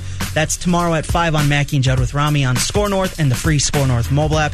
If you missed the news, Adam Thielen sustained an ankle injury in practice today and was listed on the injury report as limited. Stefon Diggs was absent for a second day with illness. Jaron Curse and Mackenzie Alexander did not practice. Linval Joseph, who has a knee injury, was upgraded to limited in practice today. That's been your Score North download. Now back to Purple Daily. All right, I was just watching a video of Mike McCarthy talking about using PFF systems and data to make himself a better coach in Dallas the next time around. So we welcome in from PFF, data scientist Eric Eager. What is going on, Eric? Hey, Matthew, is that Adam Thielen injury not just the most Vikings-ist thing ever? It's classic. In practice, of course. But yeah, I know. And Stefon Diggs also getting sick this week and missing 2 days of practice. Not great, Bob. Not too good here for the Vikings. And Eric, tell me, is there any sort of number backing or anything like that to tell us how much of a challenge it is to go to New Orleans and win in a crazy, crazy atmosphere in a very physical game that went into overtime? Even if it's one extra drive, it's still, I think Kyle Rudolph said, 79 offensive plays that they ended up having. And then you got to get back in the plane, go out to San Francisco and play a team that's been waiting for you. How tough is that? Yeah, I mean, we measure basically the effect of a bye any time in the season is about worth a point. In basically betting lines and also win probability and all that kind of stuff. So the Niners are already getting a fair amount of, you know, they're the better team, but also they get an advantage with the bye. And then losing that extra day, there is an advantage of playing a team on 5 days rest versus 6 days rest. So the Vikings are sort of doubly shocked there with that. And then there's the travel distance also.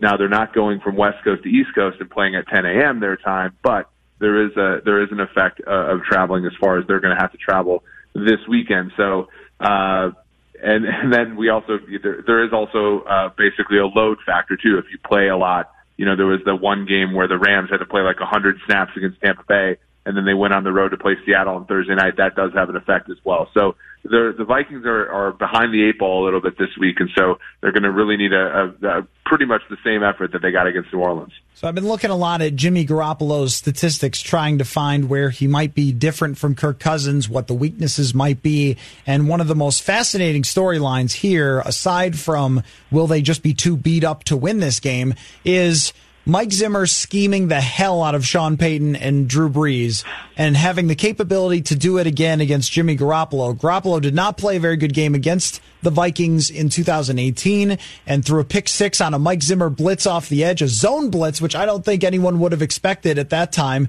considering that it was a lot of double-A gap before that. And then he's since switched to a lot of the zone blitzes on third downs in big situations. I'm looking at Garoppolo, and he's got 7 picks in 185 attempts when he's blitzed, and not a very good, particularly grade by PFF. Yep. Is that the key to taking down James Garoppolo? Yeah, and unfortunately the Vikings had to use the really, I think, brilliant move of taking their two young defensive ends, Edebo and Weatherly, and play them on the outside, Griffin and Hunter on the inside against Breeze, because one of the things that's underrated is that Weston Richburg is the center for San Francisco has been out, and in the past few weeks they've really had difficulties with good interior players. And so I think the Vikings, they'd be stupid not to do the same thing on third and long, because Garoppolo struggles with interior pressure, and Hunter and Griffin. I mean, the spin move that Griffin put on, I can't remember which guard it was the other day, was just amazing. And so hopefully, if you're a Vikings fan, that'll be deployed similarly on Saturday. But the other thing about Garoppolo, which is interesting, is what he is the only starting quarterback in the NFL this season with a lower average depth of target than Drew Brees. We think of their offense as explosive, and they are, but they're explosive after the ball gets out of the hands of Jimmy G, whereas Vikings are explosive in many ways because Cousins has a really good arm and he's really accurate down the field. If you can get to Garoppolo and make him less efficient, less accurate underneath, then the yards after the catch don't happen. And luckily for the Vikings, is beat up as they are defensively, they do one thing really well, and that's tackle. And so I think they do match up defensively pretty well with the Niners. Okay, we can move forward this conversation in just a second, but Jonathan has demanded for us to guess Jimmy Garoppolo's middle name. Do you have it over there? Do you have his middle name? You look it up. Yep. We'll guess. I'm going to guess Jimmy Allen Garoppolo. What's your guess, Eric?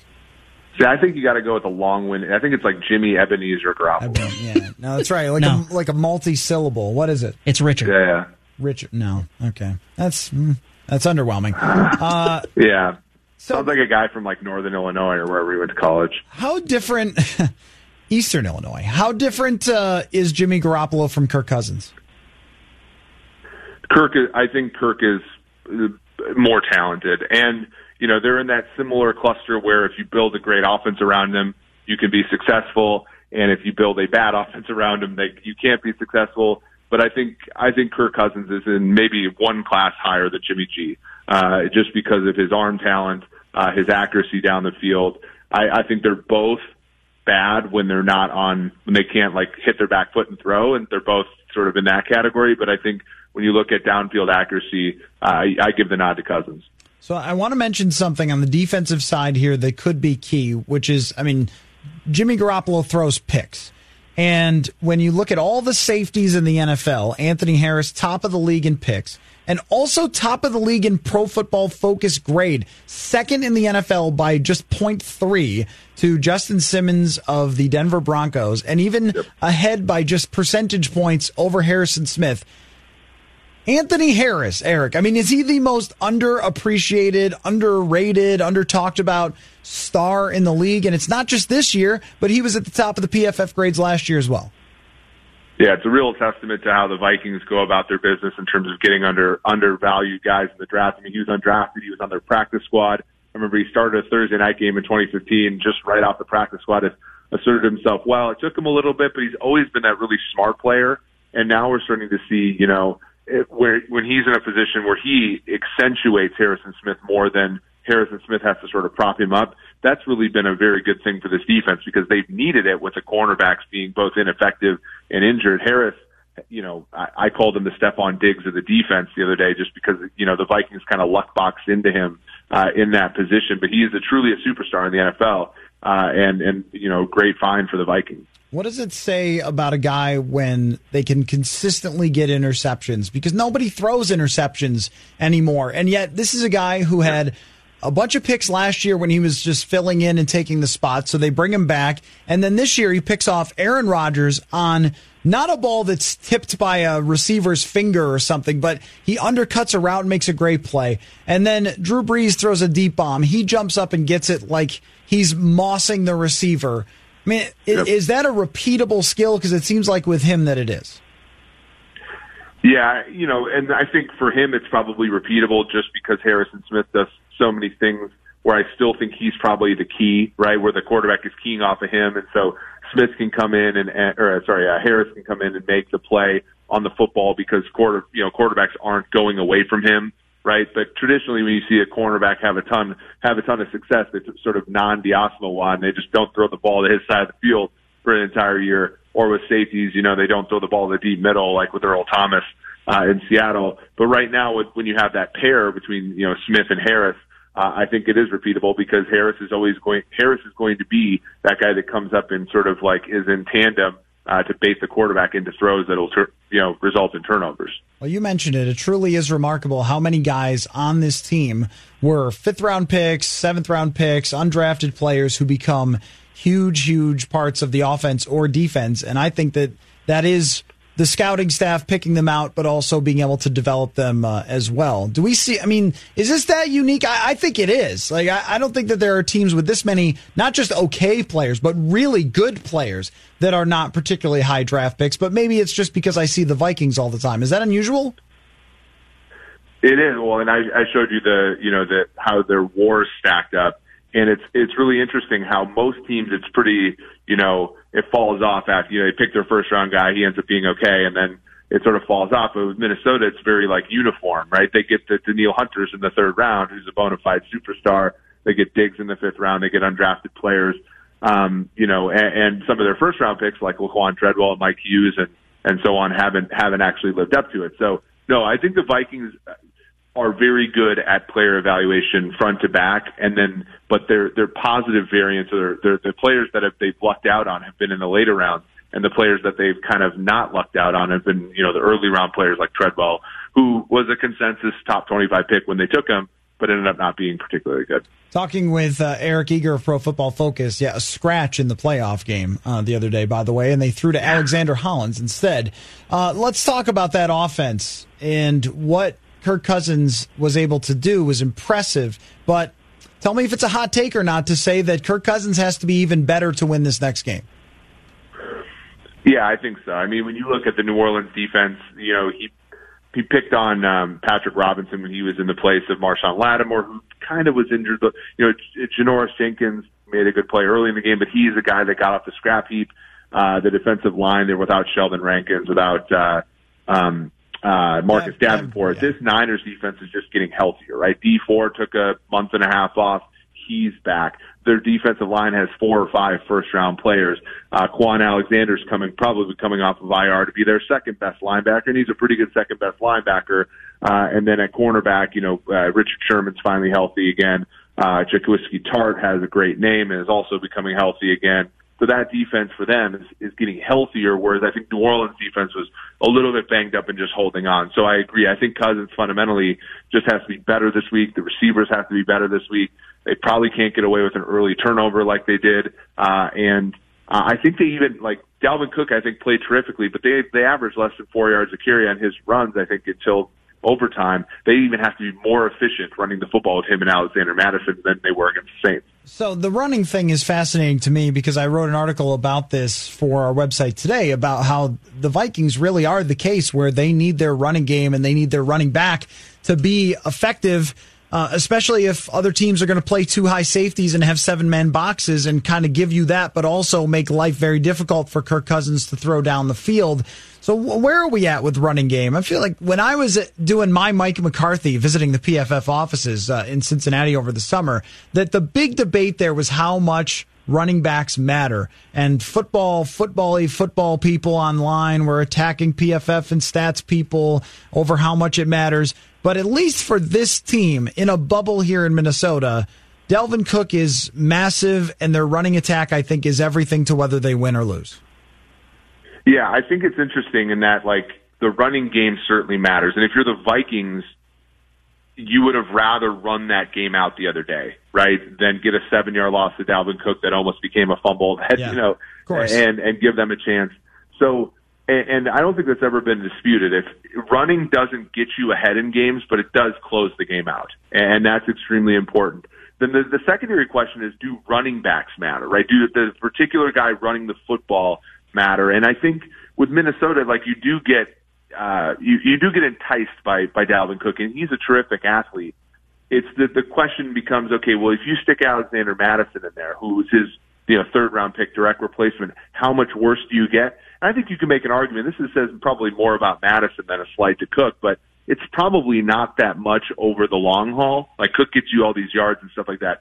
And then the question becomes, okay, can Dalvin Cook repeat what he did in 2019 and 2020? And that's really where you get to the point where running backs really aren't as valuable. But in the here and now, in this one particular game, I look at this game and I think if I was running a team, I'd rather have Dalvin Cook than some random guy in the 4th round. So it's kind of messy, but I still stand on the side of you need to be able to run the ball at the end of games, and it's better to have a really talented running back than a not really talented one, but I'm not going to invest a ton of money or draft capital in one of those guys. Yeah, I understand. It really is sort of two different conversations. How does it matter to this weekend's game what Dalvin Cook does? And he is a special talent who can create a lot of yards after contact and turn a check down into a huge gain, into explosive play. But would other people be able to do it at close enough of a level to pay? That's going to be a conversation that we end up having in, I'm not sure how long, depending. Maybe we'll just call it March for now, I guess. And we'll see which way the Vikings want to go. But at least for this weekend's game, it ends up being huge. Now, something that's more important here, Eric, is we had in Hot Routes yesterday this question. I need you to pick an all-time offense for the 49ers that does not include Steve Young, Joe Montana, Jerry Rice, or Terrell Owens. So quarterback, running back, and two receivers without using Young, Montana, Rice, and Owens. Who would be the people that you would pick? Well, Tim Rattay at quarterback. I'm just kidding. So let's. Well, I think you got to go with Jeff Garcia at quarterback. Tim Rattay's second appearance on the show today. I think you have to go with Jeff Garcia, who is very good. Yes. And I think a little bit underrated. For his work after he was a Niner, I'm going to say Ed McCaffrey at wide receiver. He played for the Niners early part of his career. That seems like kind of a cop-out. Ed McCaffrey is not a 49er. Come on. Okay. You can't do that. J.J. Stokes. John Taylor. John Taylor caught a game-winning touchdown against the Super Bowl. Of course. And then I would go with Roger Craig over Frank Gore. Okay, yeah, because 1,000 yards receiving and 1,000 yards rushing is incredibly impressive as much as we like Frank Gore on the show. Former Viking, too. He ended his career. Viking great, you could say. And also Nebraska Cornhusker. Yeah, so, and they had some great tight ends too. Obviously Kittle today, but Brent Jones was an absolute baller back in the day. So they've had quite a history. Who's winning? I think it's San Francisco, but the betting market. I think the Vikings will keep it a lot closer than the markets indicate. I think the spread is about 7 points. I think they keep it. I think it's more of a field goal game, and that's how the Niners have played a lot of their home games this year. So if you're a Vikings fan, be cautiously optimistic.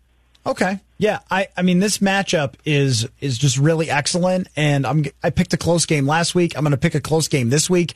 I have a tough time getting over what this team has gone through already to be here, considering last week. So it's going to be hard to pick the Vikings. But this matchup though, man, it's like as good as you can get. It's two teams looking in the mirror. And I just couldn't love it more for a second round matchup for the Vikings.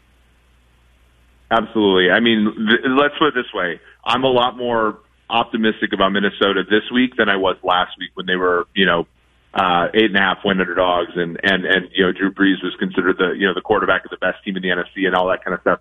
They got over that hurdle, and I think, letdown aside, I think that this will be a fun matchup. And if you're a Vikes fan, hopefully win and lose or draw, you can enjoy probably what's going to be a great game. All right, Eric, always appreciate you coming on, and we will do it again very soon, win or lose for the Vikings. Thanks for your time, man.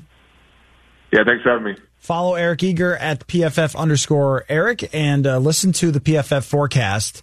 Every time I jog, I am listening to him and George Shahuri talk about football on the PFF forecast. And if you are a gambler, then you understand a lot more of their gambling language than I do when they talk about overs, unders, and which way you should be going. I don't understand that, but all the other football stuff I do. So it's a great podcast. I don't understand not picking Yelbertson. Yeah, as your QB. Yeah, that's true. Yeah, I don't know why he didn't think of Y.A. Tittle as his quarterback. It's the obvious answer to that. Yeah. All right, just a few minutes left on the show here, and I can't help it. I have to read a tweet from Kyle Rudolph because this really blew my mind here. So Kyle Rudolph just tweeted, a member of the media in the locker room after the game asked if he could have my gloves for a charity benefit, so I said yes. And we'll even sign them for you. Well, he got me sold on eBay 3 days later. And he's got the screen grab of Kyle Rudolph's signature, which obviously he's confirming is what he wrote on those gloves, sold for $350. Wow, really? You know, I will say the locker rooms after a game is what the... Like, there are so many people, and right. on the road, it's so small, and I don't know half the people that are in there on a road game because you have opposing media, you have national media, you have, word of the day, you have schmucks who you don't even know who they work for or where they came from. Like, everybody just gets a credential, and remember, was it Brady's helmet or something, or Brady's jersey? It was the jersey. Yeah, and then sold in Mexico or something. I mean, it was like some weird situation. Mm-hmm. But, I mean... That was during the Super Bowl when security's significantly tighter. I would say this. If I were just... This is not Kyle Rudolph's fault. He's trying to be nice. He's trying to do something for someone. Mm-hmm. And, hey, whatever, man. The gloves don't mean that much to me. And maybe you'll be able to help somebody with them. I get where he's coming from. A person in the media should never, ever, ever be asking players to give them stuff for even a charity thing.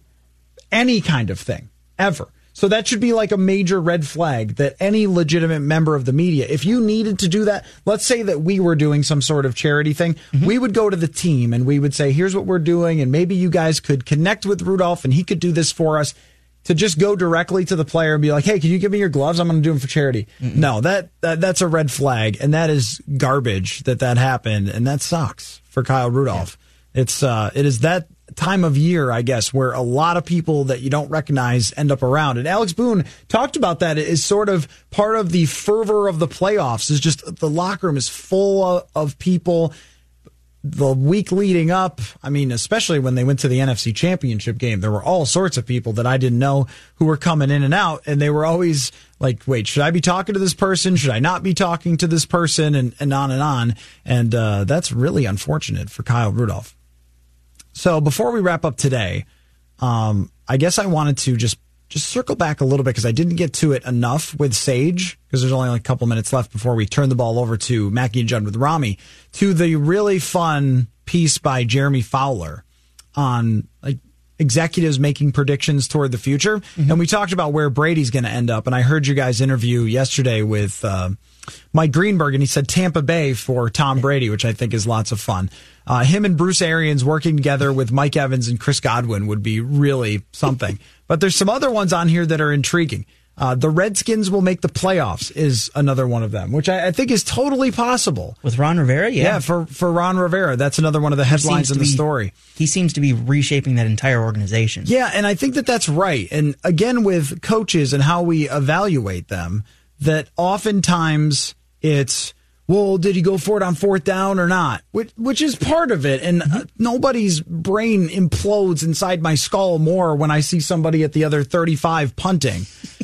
But that's not really wins and losses in an organization and your reputation. And Rivera was part of turning the Carolina Panthers from a bus fire to being very good. I think that that's a decent take. And if they draft Chase Young and Dwayne Haskins makes progress as he started to at the end of last year, maybe he can convince Trent Williams to come back and play for them again.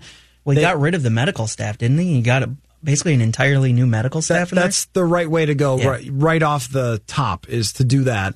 And Terry McLaurin, also their receiver, is awesome. Also, the predictions that the NFL will dump pass interference review. Yeah, I mean, you have to. They kind of did halfway through the season, didn't they? Yeah, basically. They botched it so badly that they have to. But it shows a video inside of the article of Kyle Rudolph and his play being discussed, and I just want people to stop with that. If half the room could not decide whether they wanted it to be pass interference or not, and the other half was screaming at the top of their lungs that it was, you can't overturn it. If he had taken the guy and thrown him down to the ground and caught it, and they didn't call it, you would have a beef. But just the littlest contact and extension of the arms that was suspect, I don't have any problem with them not overturning it. And here's my favorite one in terms of these executive predictions. Philip Rivers to sign with the Colts. Whoa. Yeah, that's an interesting one. I've heard plenty of him going to Tennessee because that's where he's from, but to the Colts. I love it. Well, this also predicts Ryan Tannehill will get a big contract extension. That makes sense, yeah. Yeah, it does. Small sample, but really, really good. Surprising sample, yeah. Okay, Mackie and Judd with Rami coming up next. Tomorrow, it is Path to Victory Day. Me and Boone and mystery guest. I actually know this mystery guest, though, and it's good. It's really good. So we will do that tomorrow. You're listening to Score North. If you own a small to medium-sized business that kept employees on payroll through COVID, you may have a big cash refund waiting for you. The Employee Retention Credit is a tax credit of up to $26,000 per employee. And now, more businesses than ever qualify. The experts at RefundsPro.com specialize in cutting through the red tape of qualifying for this government program. Most of their refunds are over $100,000. Even businesses that have received PPP funds may be eligible. And there are absolutely no fees unless you receive a refund, so there's no reason not to apply. If your business experienced shutdowns, limited capacity, supply chain challenges, or reduced revenue due to COVID, you likely qualify. RefundsPro.com has already helped hundreds of businesses, so don't lose the refund you're owed by missing the deadline. Get started today with a free 5-minute questionnaire at RefundsPro.com. That's refunds with an S, pro.com. Whether it's Baker's Simple Truth Turkey or mac and cheese with Murray's English Cheddar or pie made with fresh Cosmic Crisp apples, there are many dishes we look forward to sharing during the holidays. And Baker's has all the fresh ingredients you need to turn today's holidays into tomorrow's memories. Baker's, fresh for everyone. Get more ways to save at the Buy 5 or More Save $1 each sale. Just buy 5 or more participating items and save $1 each with card.